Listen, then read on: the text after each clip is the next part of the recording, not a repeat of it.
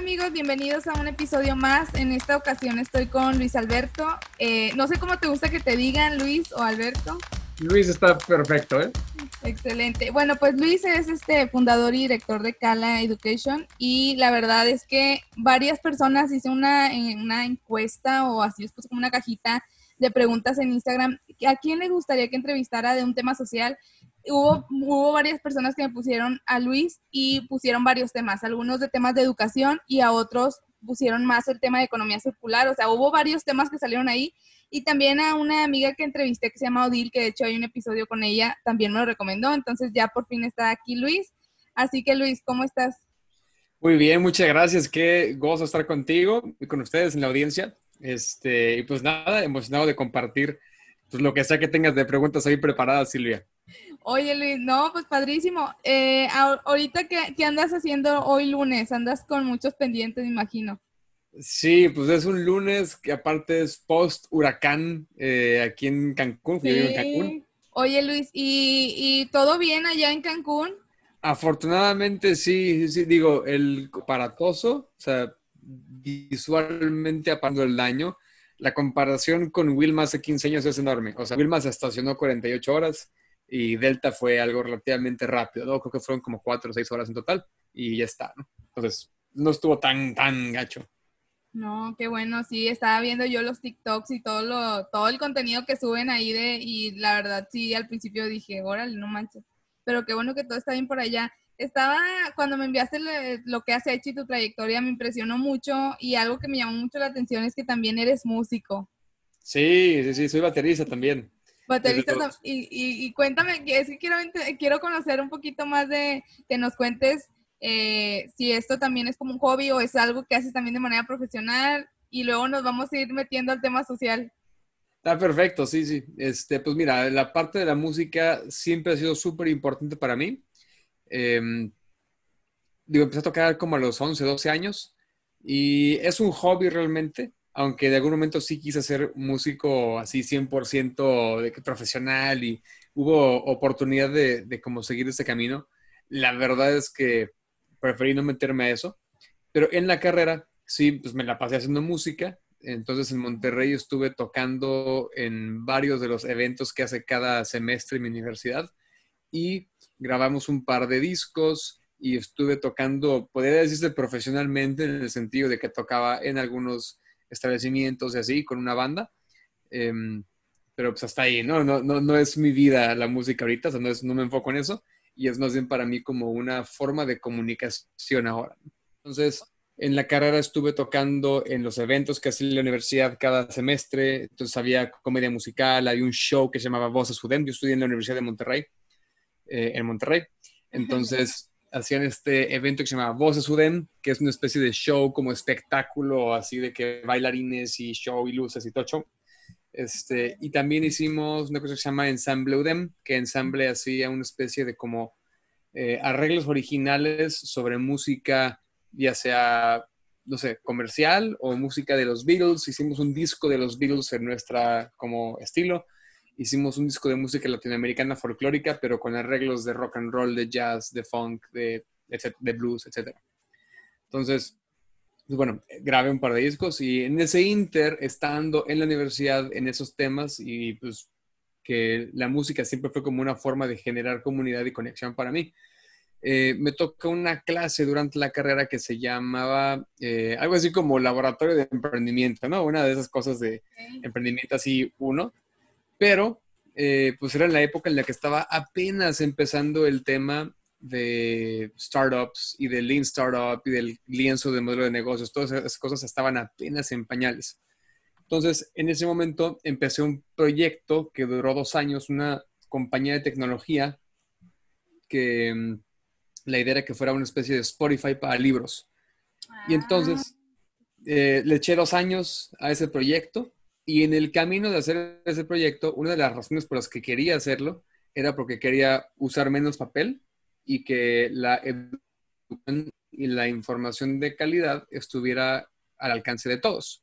Porque me pasaba mucho que veía que, oye, pues estamos cargando libros pesadísimos que usamos, o sea, cuestan mil pesos cada uno y los leemos de que 10 páginas y luego se quedan botados y luego es un rollo de que vende tu libro usado, ¿no? Y, o sea, es como, no es la forma más eficiente de hacer las cosas, no me gustaba.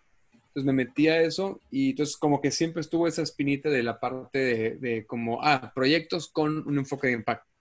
Y aparte de eso, desde muy pequeño yo siempre tuve dos cosas importantes en mi vida. La inquietud de entender eh, por qué los humanos vivimos tan chafamente mal en la Tierra.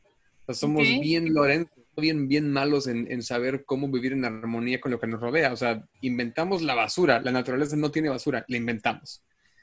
Este, y la otra cosa es, siempre me interesó entender y a la fecha me interesa esta parte de la conexión humana, o sea, cómo vivir bien en la tierra como persona, como un ser humano. ¿Qué significa ser una persona? Un amigo, un hermano, un hijo, un eh, novio, un compañero, un colega, o sea, como todos esos roles que jugamos, ¿no? Y cómo, cómo generamos conexiones auténticas y profundas y más allá de como esta capa superficial, ¿no? porque desde muy pequeño me pasó ser alguien que estaba, se sentía como desconectado de los demás. Y entonces, em, parte de la búsqueda y de lo que fui viendo es, órale, la gente como que pareciera que tiene conexión, pareciera que hay amistades, pero luego lo ves en los medios, lo ves en los chismes, lo ves en la gente que te rodea, pues la gente, así que digas, muy conectada y muy como que con autenticidad y con cariño y con ese como que equipo, pues no. O sea, el otro día vi la película, una película donde sale.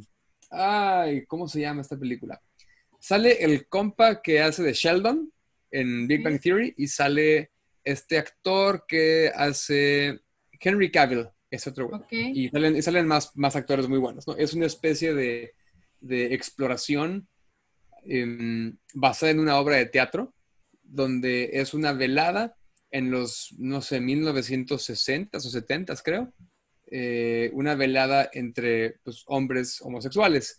Y entonces, en esta velada que empieza como que, ay, es una fiesta de cumpleaños y va a estar bien padre y bien buena onda, acaban comiéndose vivos entre sí, o sea, se tiran hate horrible. Y entonces me acuerdo que desde, o sea, que si lo, vemos en la película, ¿no? Como la gente pareciera como que, ay, somos del, mismo equipo, ¿no? Nos queremos, hay apoyo y nada que ver, ¿no? Nos, nos queremos arrancar la cabeza y me toca ver eso desde pequeño, lo vivo y luego lo observo y digo, ¿por qué los humanos nos llevamos tan mal entre nosotros? ¿O por qué pareciera que por más que decimos que queremos, no sabemos cómo conectar? Entonces me apasiona entender el tema de la conexión humana y eso es lo que hoy por hoy trabajamos en parte en, en Education, que es la compañía que fundé hace cuatro años, que lo que busca es ser esa escuela que forma líderes, agentes de cambio, emprendedores y tomadores de decisiones para que tengan las herramientas y la sabiduría para transformar su vida, su trabajo y el mundo. Y entonces parte de lo que enseñamos ahí es justo ese proceso de autoconocimiento, de propósito personal, el trabajo de, tu sombra y de esa sanación interna que permite que puedas entonces generar buenas relaciones, generar una forma de, de interacción desde la autenticidad, desde realmente escuchar y percibir y apreciar a la otra persona. Y a partir de, eso es que podemos realmente construir una forma sana de vivir en el mundo. O sea, lograr los ODS, que veo que tienes allá atrás bien lindamente pegados en la pared, dependen de una transformación interior. Claro. De, de, visión, de valores y de una forma de vivir distinta, porque si no, los alcanzamos, pero en el camino no cambió nada y entonces pues simplemente vamos a repetir las mismas tonterías. Si es que los alcanzamos aparte, ¿no? Sí, además. Oye, Luis, tengo muchas preguntas ahorita, ya que mencionaste esto. Primero me llamó la atención saber eh, si hay un, como descubrimiento o qué fue cuál fue esos, este, pues esas respuestas que encontraste a tu pregunta de por qué vivimos tan chafa. O sea, ahí que cuéntame un poquito más de eso está bien interesante. Les platicaba justo que las personas no saben, no sabemos cómo realmente conectar con los demás. Entonces, una de las respuestas que encontré es que la razón por la que pasa eso y la razón por la que estamos tan peleados también con la naturaleza es porque son como dos, dos niveles de respuesta. El nivel uno, más superficial, es porque estamos creyendo que estamos separados. Creemos que somos, que, somos como que independientes, ¿no? Como que lo que me pasa a mí no te afecta a ti, lo que te pasa a ti no me afecta a mí.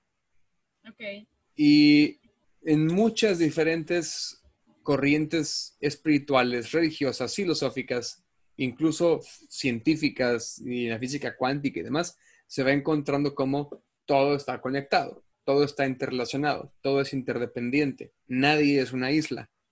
Entonces me voy dando cuenta en mi camino desde muy pequeño de cómo pues todo está conectado y que lo que pasa, la razón por la que estamos como estamos, es porque creemos que estamos separados, creemos que hay una división.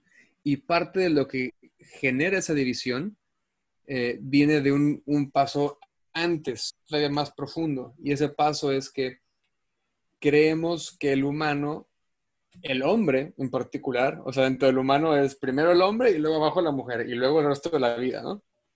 Y creemos que el hombre está arriba y que tiene este como derecho y obligación de dominar, mandar, imponer, que se le debe rendir pleitesías. Y entonces nuestra forma de relación con las otras personas y con la red de la vida que nos rodea está basada en esa idea de dominio y de imposición y de todo me pertenece. el mundo es mío para comérmelo y para hacer con él lo que quiera. Y entonces, eso luego, ¿cómo se ve? Se ve reflejado en mil maneras, en nuestras instituciones, en la violencia estructural en contra de ciertos grupos sociales, en contra de las mujeres, en contra de la gente que no es de tu misma clase social, en contra de en mil cosas en la parte institucional, ¿no? La forma en la que tratamos a la naturaleza, en cómo la vemos como objetos eh, o materiales y recursos que extraer para convertir en cosas que nos sirven desechablemente y luego los tiras, es completamente basado en esa idea de dominio, ¿no? Es yo domino la naturaleza, yo conquisto la naturaleza con mi ciencia y mi gran cerebro. Entonces la conquisto y hago lo que quiero con ella y después la tiro y siempre hay más, ¿no? Claro, esta es como la relación entre el, machismo y la crisis eh, que me comentabas, la crisis climática y social, o sea, el machismo en, en diferentes facetas, para así decirlo. Exacto.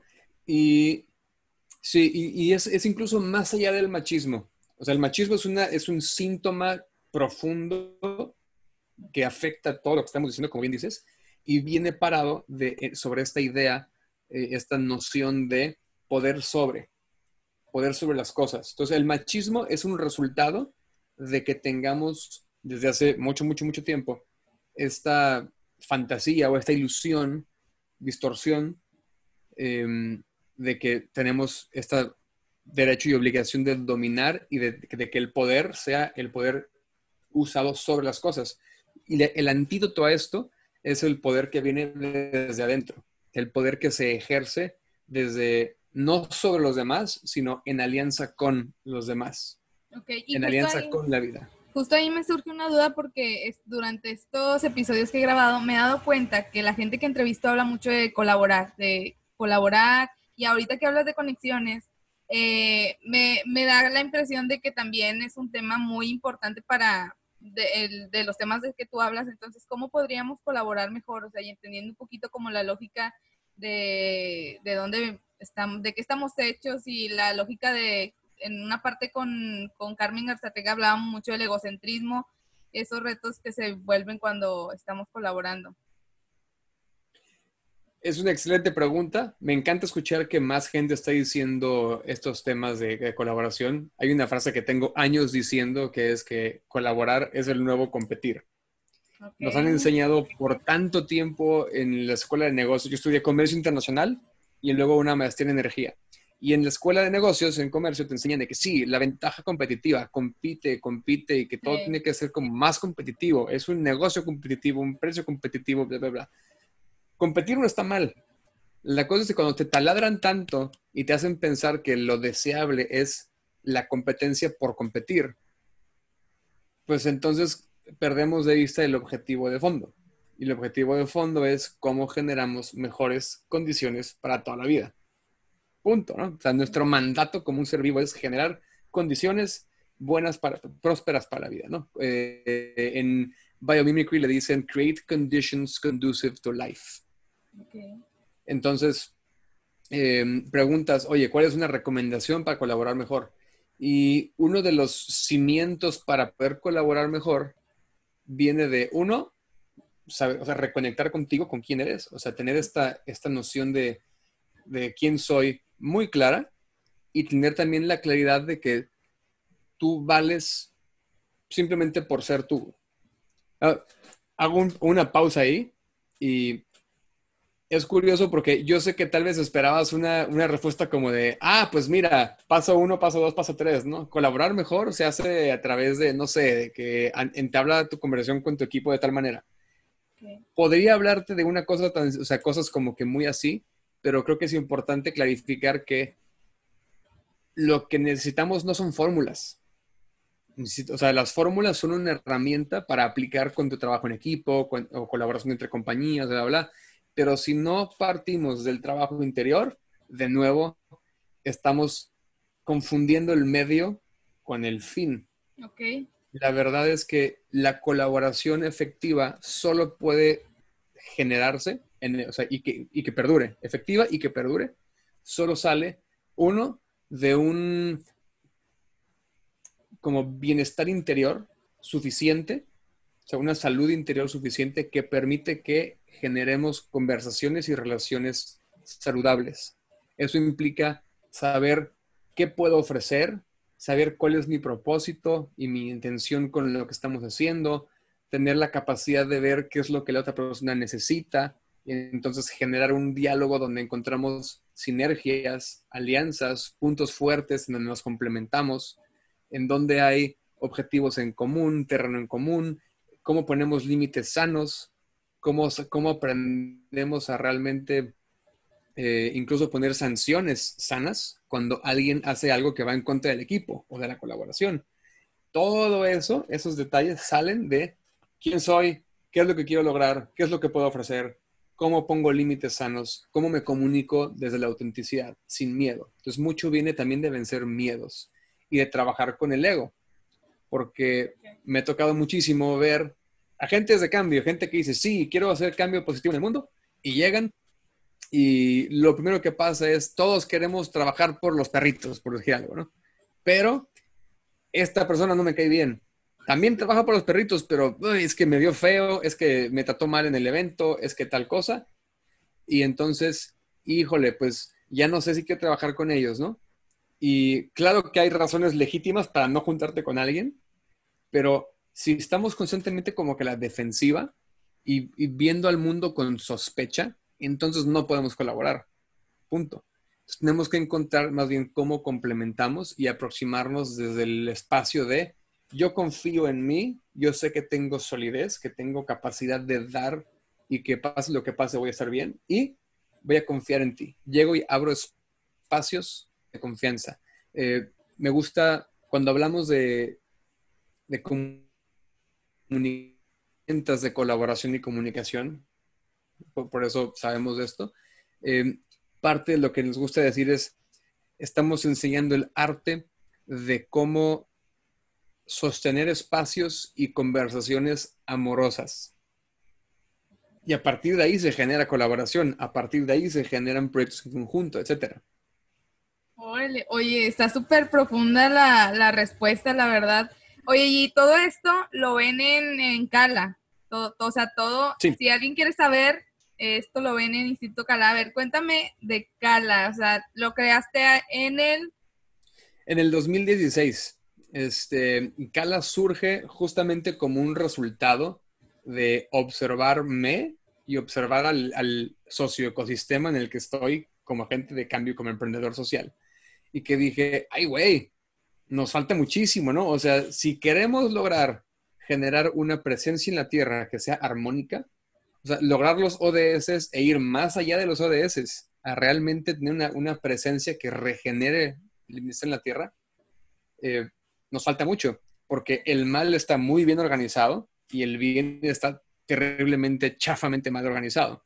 Entonces la escuela surgió como esa manera de decir, si yo ya me di cuenta de qué rudo ha sido para mí mi trabajo interior y encontré herramientas y estoy conociendo gente que tiene herramientas increíbles y veo que hace falta darlas para que los agentes de cambio lo podamos hacer bien, hace falta una escuela. Una escuela que enseñe eso que en la escuela no te enseñan. O sea, en la educación formal no está esto. Oye, ¿y qué significa Kala? Es una palabra del hawaiano que está padrísima. Em, en la cultura hawaiana esta palabra tiene tres significados. Uno de ellos es aquella persona o ente que trae un mensaje, que anuncia algo como mensajero. Tiene un como subtexto medio angelical ahí, ¿no? Porque ángel también significa mensajero. Entonces, una parte es esto, alguien que avisa o que comunica algo. Primero. Segundo, significa eh, el acto de soltar o de dejar algo, de perdonar, de ofrecer disculpas. Entonces, también este, este de soltar y dejar ir, ¿no? Que se escucha mucho en el tema como espiritual New Age. Sí. Y lo tercero y más interesante, tercero, este, es el significado de como antibrujería. Literalmente significa eso. Pero ¿a qué nos referimos con antibrujería? Significa el efecto de rechazar las influencias negativas externas, reconectar con tu interior y con lo que realmente eres y crees. Entonces está bien interesante porque, eh, y ese es el significado que más me gusta, porque lo que estamos buscando hacer con Kala es ayudar a las personas a reconectar con su verdad interior, con lo que realmente significa ser ellos y ellas y lo que realmente significa ser un ser humano. ¿Y por qué te metiste en temas educativos? ¿Qué fue lo que te llamó la atención por ahí en el tema? Pues fíjate, nuestro segundo proyecto, o sea, antes de Cala, estuve con un proyecto de economía regenerativa, donde lo que hacíamos era cultivar hongos comestibles, setas, sobre residuos de café. Y entre, bueno, en esa aventura hicimos un montón de productos. Uno de ellos era un kit para cultivar hongos en casa, una cajita con café, semillas de hongos, los sembrabas, aparecían hongos, comías hongos y era muy lindo. Y entonces nos llevaban a escuelas a dar clases al respecto. Entonces se juntó que yo empecé a dar conferencias en 2011, nos empiezan a llevar a las escuelas en el 2014 más o menos, 2015, y entonces me quedé pensando, órale, o sea, por una parte, qué importante es que trabajemos con nuestro interior como emprendedores sociales y agentes de cambio. Yo mismo me di cuenta cuando empecé con el proyecto de los hongos y el café, la vida me dijo, ah, con que quieres ser un agente de cambio. Ok, pues empiezas contigo, güey. O sea, no puedes ver afuera el cambio que quieres ver si no eres una persona íntegra internamente, ¿no? Si no estás dándote cuenta de dónde estás fuera de integridad y lo empiezas a trabajar. Entonces, digamos que en mi proceso de convertirme en agente de cambio, me llamó a trabajar sobre mi educación interior, sobre mi trabajo espiritual y de conciencia y las herramientas que necesito. Y en el camino me doy cuenta que a todo mundo le hace falta eso y dije, mm, el punto más importante en donde trabajar para que logremos los ODS y más allá es la educación y la educación rápido con los agentes de cambio y la educación a largo plazo con las nuevas generaciones que necesitan estas ideas y estas formas de ver el mundo eh, bajo este concepto de una, cultura regenerativa, culturas regenerativas. Entonces, por eso me metí a educación, porque luego estando con lo de los hongos y el café y las escuelas, dije, ay, güey, me, o sea, cada vez me siento más cómodo y más a gusto con explicar, presentar. Me doy cuenta de la importancia de esto, de llevarlo con jóvenes, llevarlo con adultos y cómo me parece fascinante e importante como el simple hecho de presentarles que existe un camino distinto posible a lo que nos han enseñado toda la vida, hace que la gente diga, wow, no sabía que existía este potencial. Creí que estábamos limitados a vivir para siempre en esta espantosa burbuja de consumismo y de vacío interior, etc. Entonces, me fascina enseñar ese potencial. Oye, Luis, ¿y todavía sigues con tu empresa anterior? Lo de los hongos y el café, eso cerró en el 2016. Lo decidimos cerrar porque fue una gran experiencia de aprendizaje, pero quebramos en 2015. Entonces, esto es parte de las como experiencias y em, es como parte de esa leña que usamos en los cursos, en el sentido de todo el aprendizaje que hubo y todas las cosas que no debes hacer cuando vas a sacar un proyecto de impacto social y ambiental. Entonces hay muchas herramientas y muchas lecciones que vienen de ahí. Y justo vamos a pasar a ahora el tema de los errores que cometemos los emprendedores sociales. Creo que ahí nos podrías compartir desde el punto de vista de Carla y también de los que has pasado tú en, el anterior emprendimiento. Errores, uf, no, no acabo, nos faltan horas de, show. Te puedo decir creo que un top 2 o top 3 que me vienen rápido a la mente. Em, una parte es el perfeccionismo, es un gran error. O sea, en términos de tú como líder de proyecto o tú como alguien que quiera hacer algo creativo, o sea, expresar su creatividad con proyectos, con emprendimientos, etcétera, el perfeccionismo es un gran error. O sea, no existe la perfección. Lo único que hace es como hay un video que hice en mi Instagram que publiqué hace unos meses que hablaba de cómo es ah, en una entrevista, de hecho, también, en un, en un podcast, este, y hablaba de cómo el perfeccionismo es como que ya estás todo como que sí, claro, quiero hacer cambios y tengo mi proyecto, tengo mis ideas, tengo uh, un montón de energía.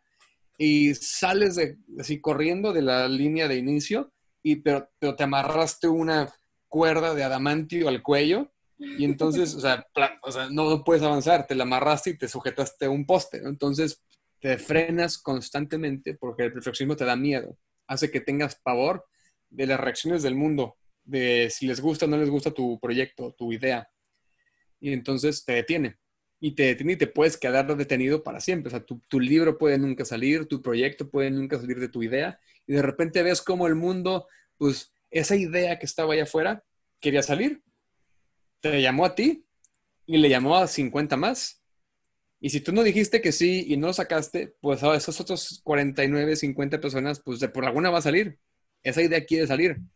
Entonces, es el perfeccionismo, tienes que bajarle a eso para poder dejar que esa creatividad fluya. eso es uno. Segundo eh, error es el, el enamorarte con la solución en vez del problema. ¿Ok?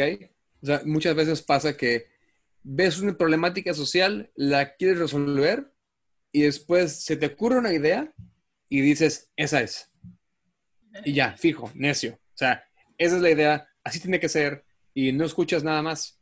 Entonces, el mundo te dice, esto no funciona o así no, por aquí, cámbiale. Y tú, no, yo tengo la razón. Entonces, eso es un ego inflado. Mm, sí, y también creo que esa puede ser alguna de las razones por las que no se colabora en el tema social, porque todos creen que es, eh, yo traigo la iniciativa que va a salvar el mundo, casi creo. Todos, exactamente. Es muy frecuente que alguien diga, yo tengo la solución.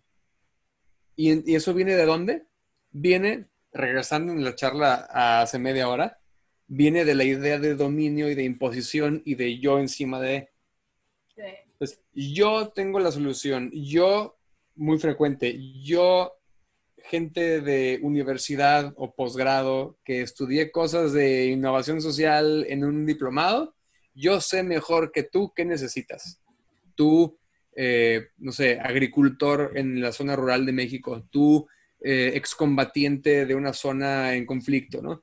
Yo sé qué es lo que tú necesitas, tú no. Yo te voy a decir cómo vivir tu día. Estás equivocado, man. No es cierto. Tienes que escuchar, tienes que ir y entender el contexto, entender lo local y aprender, iterar, hacer ajustes, ¿no? Entonces, enamorarte del problema, es la solución a eso. O sea, si te clavas con tu solución, ya la cajeteaste. ¿Cuál es el camino que sí hacer? Enamorarte de la problemática. Enamorarte de, holy crap, necesitamos resolver el tema del hambre, el tema de la paz y la violencia. Necesitamos resolver eso. Entonces, te enfocas en tu objetivo en vez de clavarte en el medio. Y eso hace que tengas también un norte a dónde ir siempre tu objetivo no es hacer la empresa que resuelve eso, tu objetivo es resolver ese problema y encontrarás el camino y habrán muchos posibles caminos. Entonces te da flexibilidad y te da agilidad. Oh, padrísimo. Oye, Luis, y cómo un poquito, si nos pudieras comentar, cómo, cómo podemos nosotros lidiar o, con nuestro propio tema de ego o, o un poco el cómo dejo de, de pensar siempre en soluciones en lugar de, o, sea, creo que todo el tiempo nos vemos una problemática y ya estamos pensando en la solución, o sea, la tenemos de inmediato, pero creo que están muy cargadas de ego, como lo que comentabas. ¿Cómo podemos bajarle al, a eso? respuesta uno, vénganse a Cala y les enseñamos herramientas de eso. Ok. Exactamente. Y lo que acabas de decir, me encanta que lo digas, porque aparte no es muy común que la gente lo diga y lo note, pero tienes toda la razón. Tenemos, tendemos a eh, pensar en problem solution. O sea, nos enseñan a pensar un poco como de manera ingenieril. O sea, hay un problema, encuentre la solución. Rápido, solución, solución, solución, solución. Y esto viene en parte fomentado porque nos incomoda que esté algo mal y nos incomoda a tal grado que queremos parcharlo. No nos preguntamos y por qué sucede lo que sucede. Entonces, una de las herramientas y sugerencias que les tengo ahí y que pueden trabajar con nosotros es el arte de hacer más y mejores preguntas para entender por qué pasa lo que pasa. Entonces, como dejarte estar en esa incomodidad de hay algo mal y en vez de luego luego buscar la solución es ¿y por qué está mal? Entender. Entonces, es una búsqueda de comprensión antes de solución. Es como aquella frase de Einstein. ¿Ah? No, dime, dime. Hay una frase de Einstein que decía, si me dijeran que solo tengo una hora para resolver un problema y si no lo resuelvo el mundo se acaba, pasaría los primeros 50 minutos o 55. 55. ¿Eh? Los pasaría buscando entender el problema. Porque ya que lo entiendes, ya la solución sale sola. Pero lo importante es entender. Oye Luis, y ahorita justo que hablas de las preguntas, eh, desde que inicié en el bueno, yo inicié con una organización civil porque no conocía el emprendimiento social cuando tenía 18 años y empecé a comentar todo el proceso y en el, en el camino me di cuenta y justo empecé a hacerme preguntas y por qué esto no y por qué esto no. Entonces ya documentando todo, Hace tiempo estuve dando mentorías de emprendimiento social en una universidad y, y, en general a varias personas que tienen proyectos y me di cuenta que la mayoría le hace falta hacerse preguntas. Entonces hice un mazo, un mazo de preguntas que, que luego te, te, mando uno. Okay. Es un mazo de preguntas donde justamente vienen todas las preguntas que yo me hice, o sea, y, y, vale, cabe recalcar, no son respuestas, porque la gente aunque vea la pregunta, que quiere que uno le dé la respuesta, todo es como que tú la tienes que encontrar. Entonces, este, hice un mazo con 100 preguntas que a mí me han ayudado, que a mí me ayudaron a, pues a darle como, batallé mucho para hacer el modelo de negocio y, o sea, un chorro de cosas, ¿no? Entonces, estas preguntas a mí me ayudaron mucho a detonar ideas y a poner, por ejemplo, algunas preguntas van muy ligadas a ir directamente a la comunidad, ya, ya, ya hasta parece comercial, pero te voy a mandar unas porque neta me gustaría saber si, si esto también te, te, hace sentido a ti como a mí me hizo sentido. Me encanta la idea y te quiero enseñar algo que creo que va muy de la mano con eso. Lo tengo aquí. Tengo una cosa que recién me llegó, que son estas flashcards de los ODS. Y que justo parte de lo que buscan es decirte, oye, ¿y qué hay aquí? ¿No? O sea, ¿cómo puedes preguntarte desde diferentes ángulos cosas que te vayan a ayudar a entender mejor qué está pasando y por qué pasa y cómo entonces plantear soluciones? Así que totalmente en la dirección correcta. Qué padre, sí, y justo a mí me ayudaron mucho, entonces yo esto lo hice eh, un, mazo de preguntas, un mazo de 100, y cada tarjetita trae una pregunta que, que te puede ayudar. Es como ponernos a pensar, llevo ya un año trabajando con esto y enseñándose a emprendedores sociales que, que, les ha también hecho sentido. Y esto, créeme que a mí me, al principio me costó trabajo como sacarlo de, y compartirlo, pero al final dije, bueno, eso me ha funcionado a mí y si le funciona a alguien más, pues súper bien. Entonces, este, pero me encanta que, que comentes esto de las preguntas porque a mí me ayudó mucho entonces, pues sí, definitivamente hay que hacernos cada vez mejores preguntas. El episodio también que grabé con Elena Gascuaga nos comenta de que ella sacó su modelo de negocio y se estructuró muy bien a base de hacerse preguntas. Entonces, me, eso, eso es algo que digo, wow, qué padre que, que tocamos el tema. Y te mandaré un, este, un mazo de preguntas también. Gracias, me encanta. Oye, Luis, y ya un poquito, eh, ahorita hablando de los errores de los emprendedores sociales y los impactos, Cuéntanos algún aprendizaje que hayas tenido como emprendedor. No sé. mayor aprendizaje que nos quieras compartir. Wow. Hay tantos. Este. Mm, no, sabría por cuál así irme. Creo que el más importante, o sea, lo central de todo esto es ese aprendizaje de que para poder hacer ese cambio que quieres ver afuera, tienes que trabajar en ti primero. Y ese trabajar en ti implica lo que hemos hablado en esta sesión, en esta llamada, que es ese trabajo de propósito, de autoconocimiento y de tu capacidad de conectar con los demás de forma auténtica a través de ofrecer confianza. Eso, es lo primero. Em, otro aprendizaje importante, así súper, súper clave. Eh, hay que estarse actualizando, pero no de información, sino actualizarse internamente. O sea, ¿quién soy hoy? No quién soy hace 10 años o 5 años. Ok. Eh, les platicaba de este momento donde en el 2015 quebró el proyecto de los hongos y el café. Y luego, ¿qué hice, no? Entonces pasó un momento bien importante donde eh, en el 2016 regreso a casa después de vivir en México de tres años, después de haber vivido, en, o sea, viví fuera de mi casa 10 años, eh, o sea, de mi, de mi ciudad. Y regreso a Cancún y parte de lo que sucede es que me permito reinventarme. Y eso significa que me permití cuestionar todo. Seguimos con el tema de preguntas, ¿no? En este me sigue siendo válido para mí ese sentido de propósito que encontré hace, hace seis, siete años, en ese momento. Y entonces me permití preguntarme eso y cuestionar si seguía queriendo ser un agente de cambio. Dije, igual no quieres. Igual y quieres ahora ser un mochilero hippie o quieres ser Gordon Gecko y ser un financiero o quieres ser, no sé, atender gente en un customer service de, no sé, un call center, ¿no?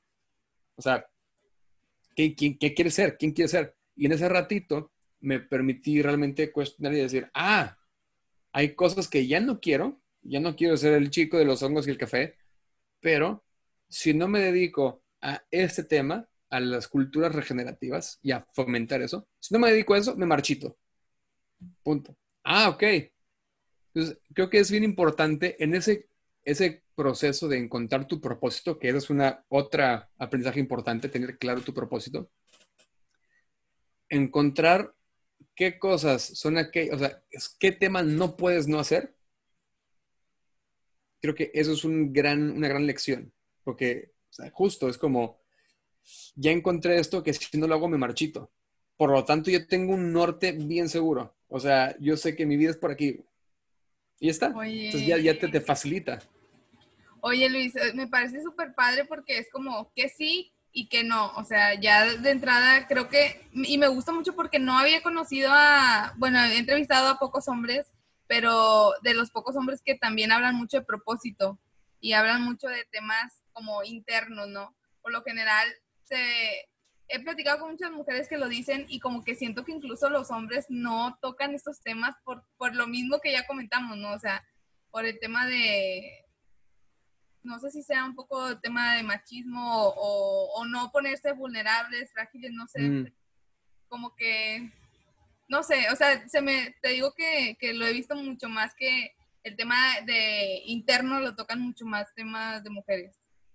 Sí, es, es lo más usual porque a los hombres culturalmente se nos enseña a estar lejos de ese mundo interior.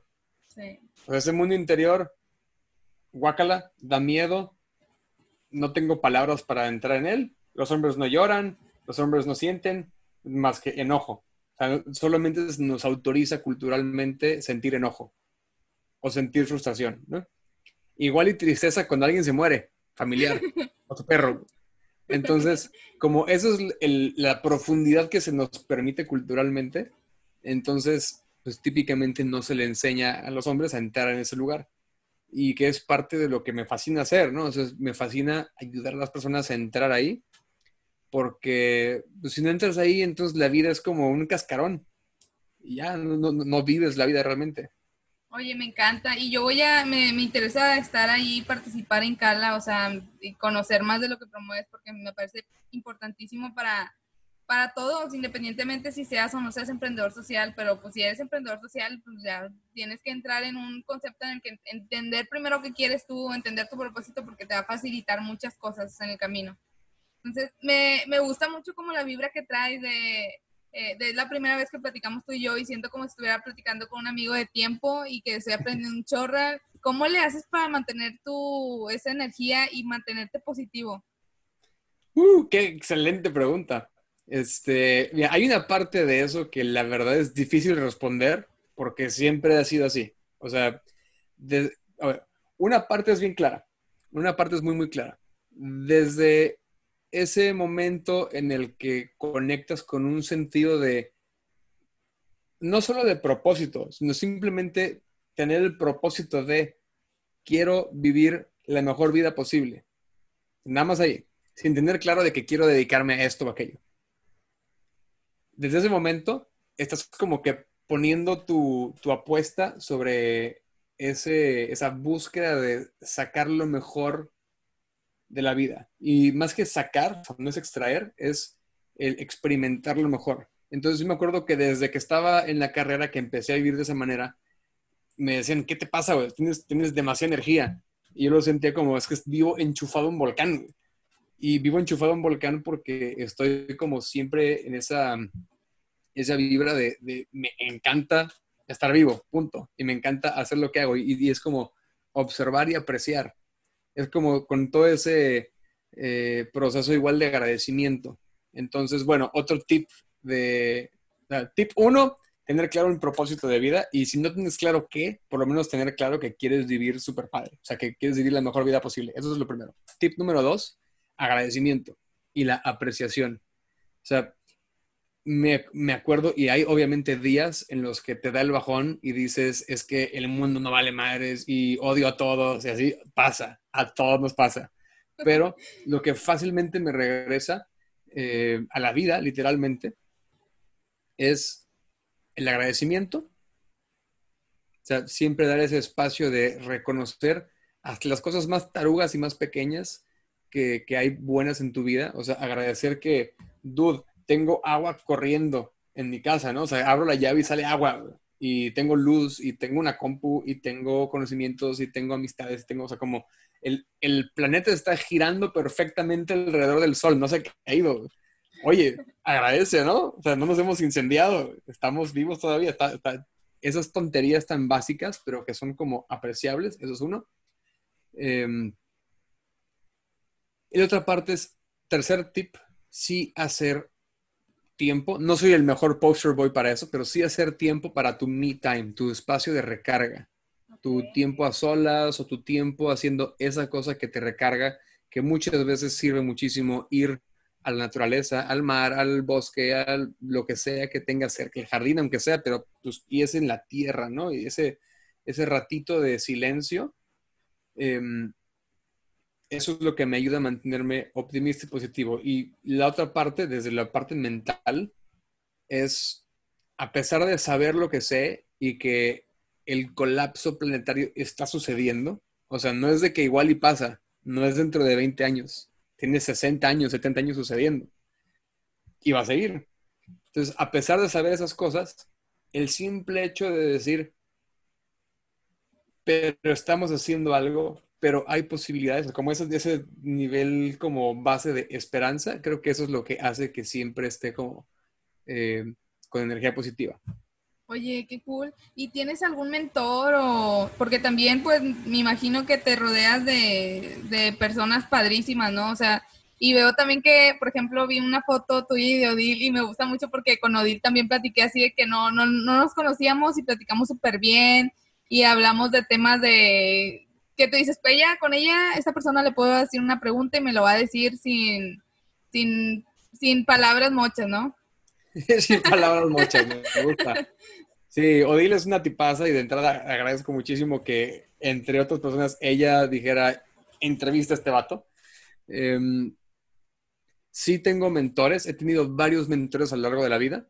Eh, hoy por hoy tengo una maestra espiritual, una mentora de negocios y sigo en contacto con otro mentor que fue muy, muy importante en el 2016 en particular, que fue quien me ayudó a dar ese brinco hacia la, la introyección, eh, hacia esa reinvención, perdón. Y, y aparte de eso, me rodeo de amistades, como bien dijiste, con quienes he construido tal espacio de confianza, Odil es una de ellas, que podemos decirnos las cosas sin rodeos y también hacernos notar cuando estamos fuera de integridad o cuando estamos, en palabras rancheras, cagándola.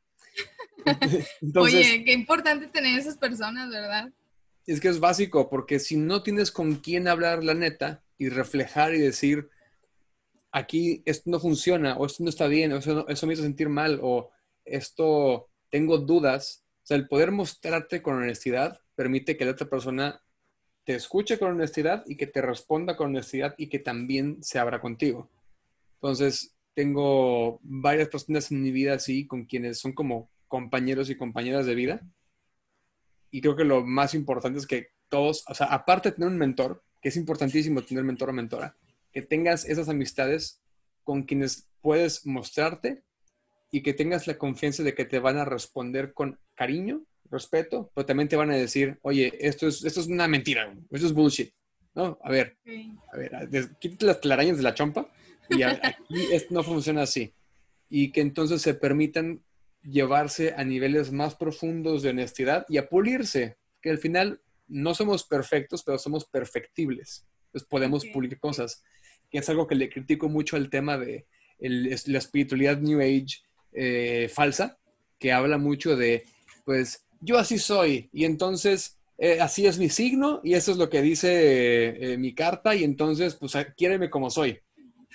Como, a ver, espérate, o sea, sí tienes ciertas características, sí de cierta manera, pero no significa que te quedes ahí. No, no tenemos que aguantar tus mood swings y tu falta de educación y de consideración. O sea, hay que pulir cosas, ¿no? y estar buscando siempre mayores niveles de integridad.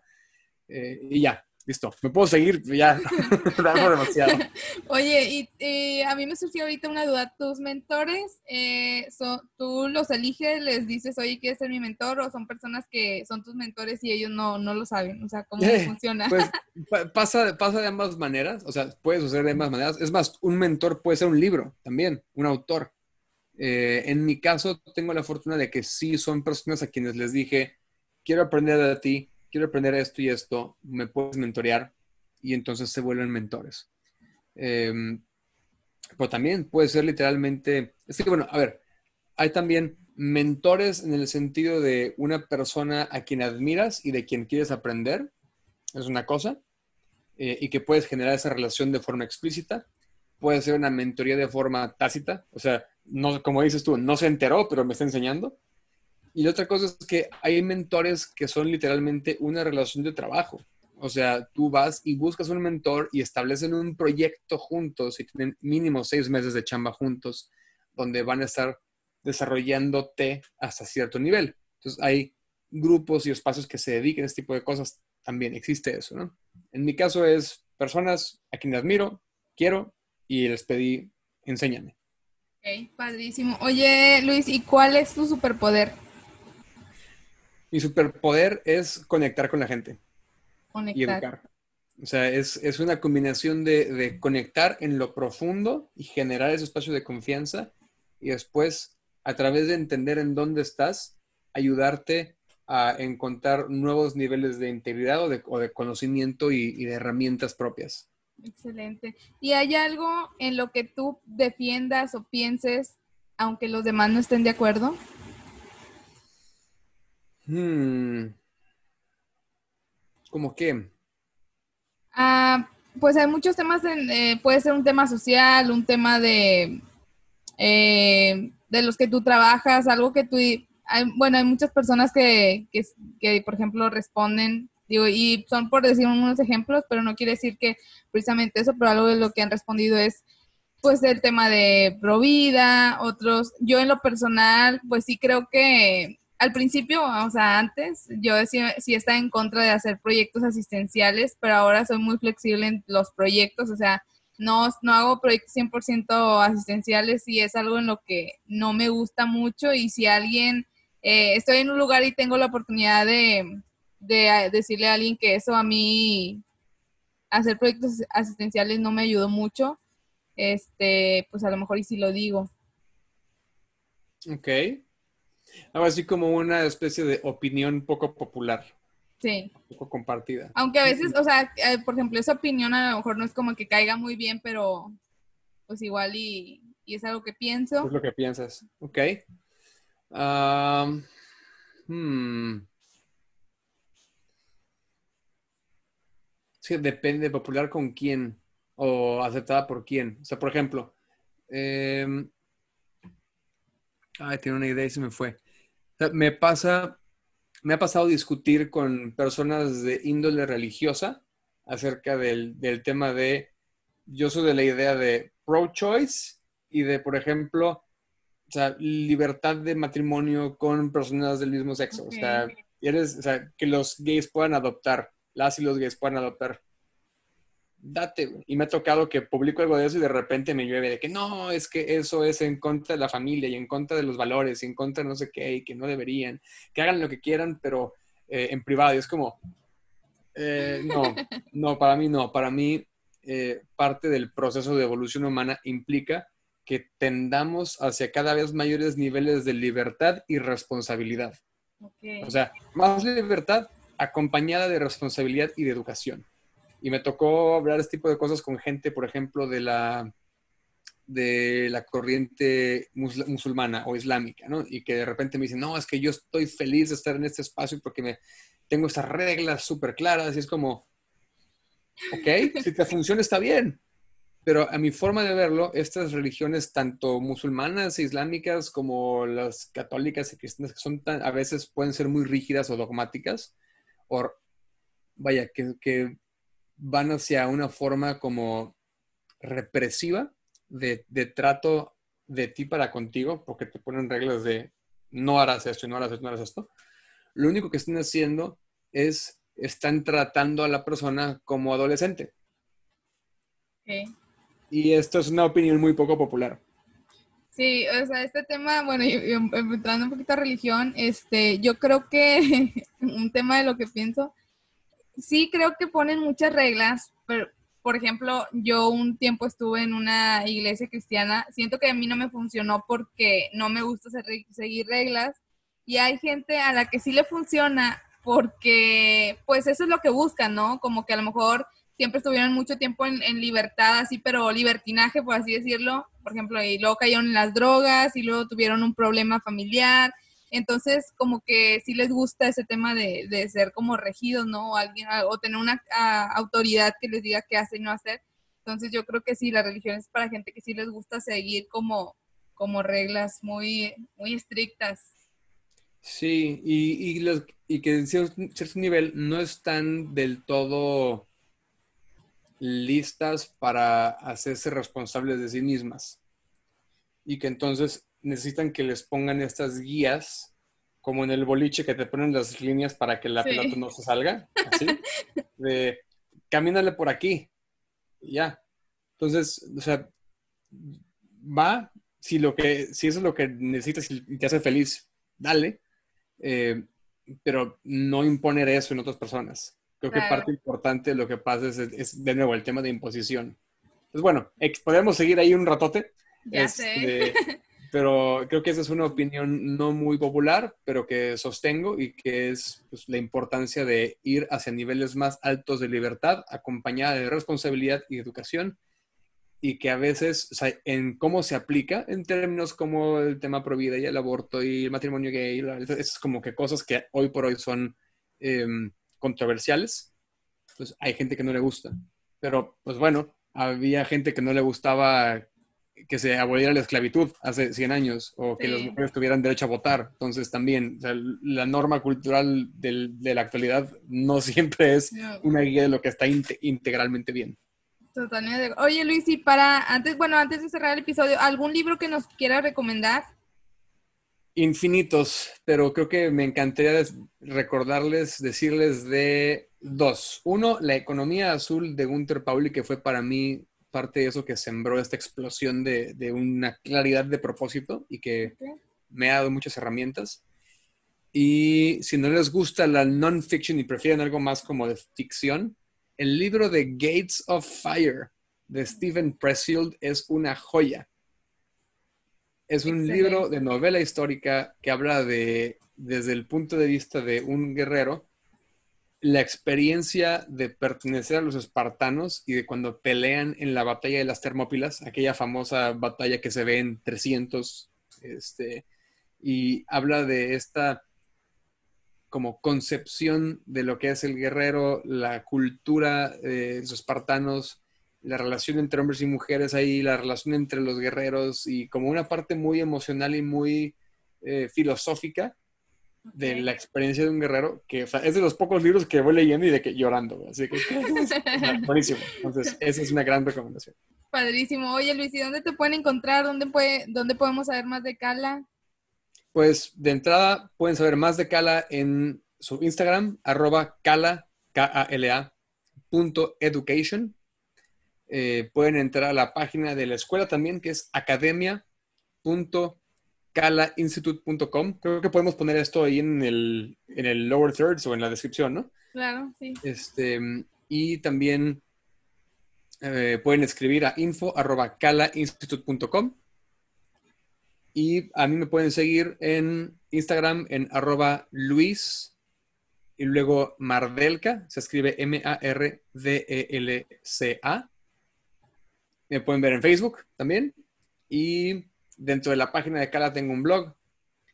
Y estoy subiendo ahí en el Instagram algunos eh, videos y cosas. Y próximamente algunos episodios de un podcast que estamos generando que se llama How to Human. Que está muy divertido, así que me encantará también tenerte por allá, Silvia. Claro, no, oye, qué eh, padre, cuando lo saques, me lo pases para compartirlo. Claro que sí, mil gracias, mil gracias. Todo el punto es estar compartiendo estas ideas, ¿no?